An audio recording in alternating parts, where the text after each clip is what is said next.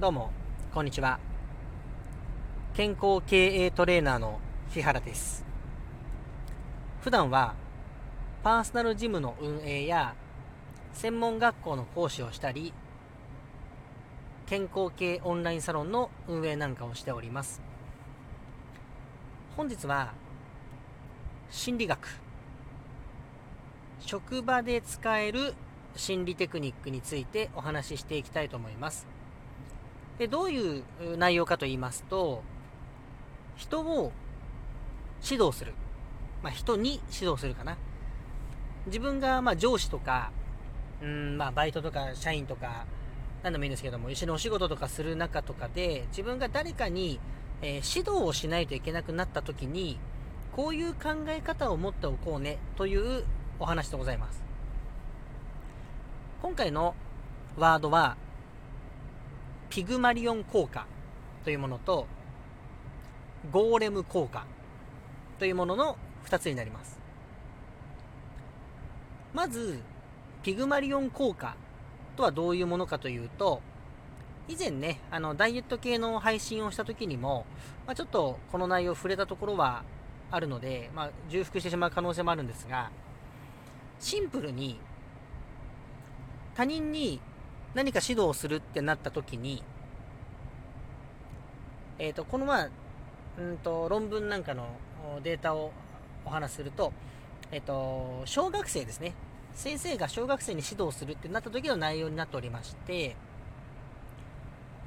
えー、クラスをね、持った小学校の先生が、まあ、先生2っていうのが分かりやすいのかな。他の先生がその指導する先生に A 君と B 君と C 君と D 君は非常に成績優秀なんだよねなんていうお話をしておきます。で結果的にその A 君 B 君 C 君 D 君は結果的にですよ。結果的に成績が上がったという、まあ、そういう大まかに言うとねそういうお話なんですね。でこれはあの無作為に子供をランダムに選んで、で、その先生に、例えばじゃあこの子は国語がうまいんだよね、なんていうお話を耳にしておくだけで、実際に国語の成績が上がっちゃったというお話なんですね。で、これは、うんと、どういうことかというと、まあ当たり前なんですが、先生が指導する A 君、B 君、C 君、D 君に指導するってなった時に、あの、もともとそういう前提で指導していますから、例えば、じゃこの問題わかる人ってなった時に、まあ、無意識にね、1年間の中で無意識にその子たちを選ぶ回数が多かったりとか、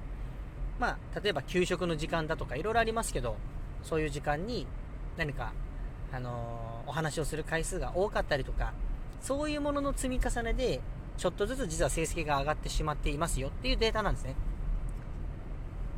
で、一方で、ゴーレム効果というのは、その反対になります。すなわち、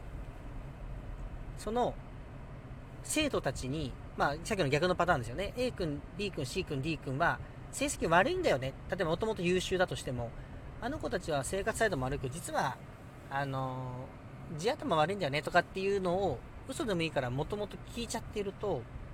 その通りになってしまうと。そういう風に扱ってしまうということですね。まあ、先生は公平に指導してると思いながらも、実はそういうことが深層心理にあるだけで、あのー、ちょっとなんかミスしたら強く怒っちゃうとかっていうことになってしまうと。これがゴーレム効果です。で、今回ね、あのー、まあ、ちょっと難しいお話になったんですが、ここからすごいシンプルに噛み砕いてお話ししていきたいと思います。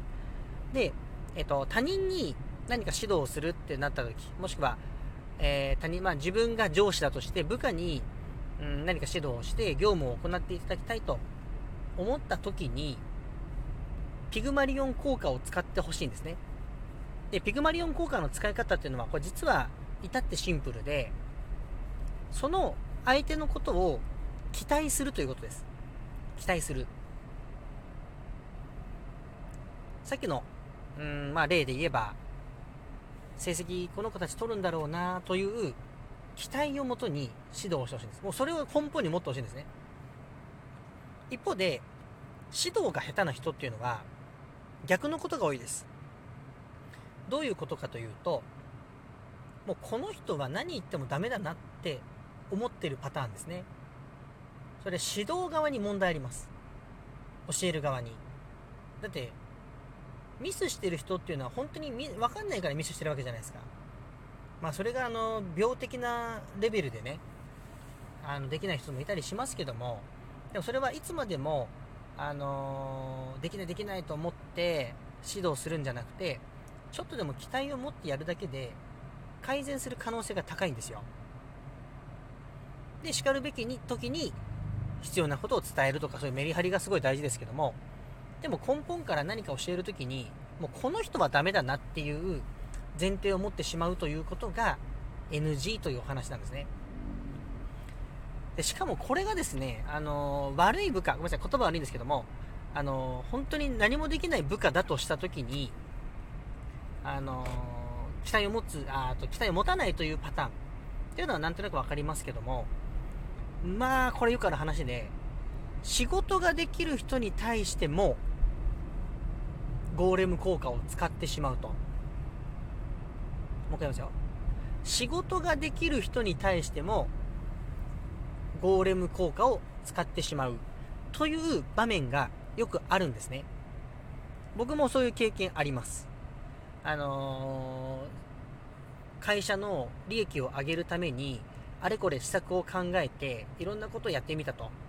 でそういうのってやっぱり人と違うことをやるからあの認知とかマーケティングっていうところには効果があるのにもかかわらずそういうことをやった時に同僚とか部下とかからあいつ何やってんの？っっていう気持ちを持たれることがあるんですね。だから持たせてしまっているという自分にも非はあるとは思うんですけどもただそう思ってしまう人っているじゃないですか。しかもナチュラルにそれやっちゃうっていう。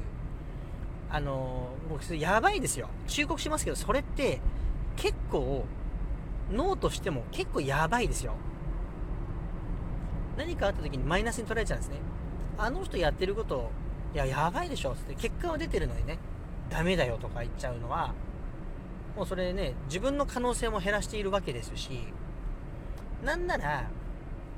その人のモチベーションそぎ落としてるだけじゃないですか。それって周りが見れてない証拠でもあるんですね。だってその人が会社のためにいろいろやっててだってそれ真似すればいいじゃないですか。結果利益になるなりますしね。でなんどういうプロセスでそういうことを考えたのっていうのを聞けばいいんですよねでもそれをしないであのあたかもこう叩いてしまうと悪者だとして叩いてしまうっていうのが一番、まあ、無駄ですしもったいないなとでもそれをその人にとってももともとできてるんですけどもいい意味で期待を持つってことをやっぱりしてみるだけで全然変わります。期待を持つだけで全然変わります。まあ、ということでね、あのー、ちょっと長々とこんなお話をしてしまいましたが、まあ、職場で使えるテクニックとして、もうすごい簡単です。えー、誰かに指導するときに期待を持つ。あのー、これあれですよ、お客さんとかもそうですよ、クライアント様に対して、いやこの会社はもうもともと取れないだろうなという前提で話すだけでも契約力契約率落ちますからねできればこの1人のお客様もすごい大切に扱扱うという言い方はないですけど、あのー、丁寧に、まあ、接客とかさせていただいてで本当に心から長い付き合いでやらせていただきたいなと思っている上で話すだけでやっぱり獲得率って上がるじゃないですか。まあ、利益を求めているだけだったらそんなことはないですけど、でも本当その心と心のぶつかり合いで考えていた時には、やっぱそういうところを根本に持つ、えー、期待をする、相手に対して期待をしてお話をする、もしくは、うん、プレゼンをする、えー、仕事の指導をするっていうとこですね。はい。まあ、いろんな場面で使えると思います。学校でも、えー、恋愛なんかもそうですね。恋愛で慣れてきた時に、あのもう相手は分かってるでしょ私のことみたいな悪い期待をしてるそれはもうゴールデン効果ですからでも付き合う前とか付き合った直後ぐらいってすごい相手のことあれこれ考えるじゃないですかあれこれ考えて期待してねそういう気持ちをやっぱり大人になると忘れちゃうということですねはいということで、あのー、健康とか心理学とかメンタルとかいろいろお話ししていますので、ぜひお便りください。では、バイバーイ。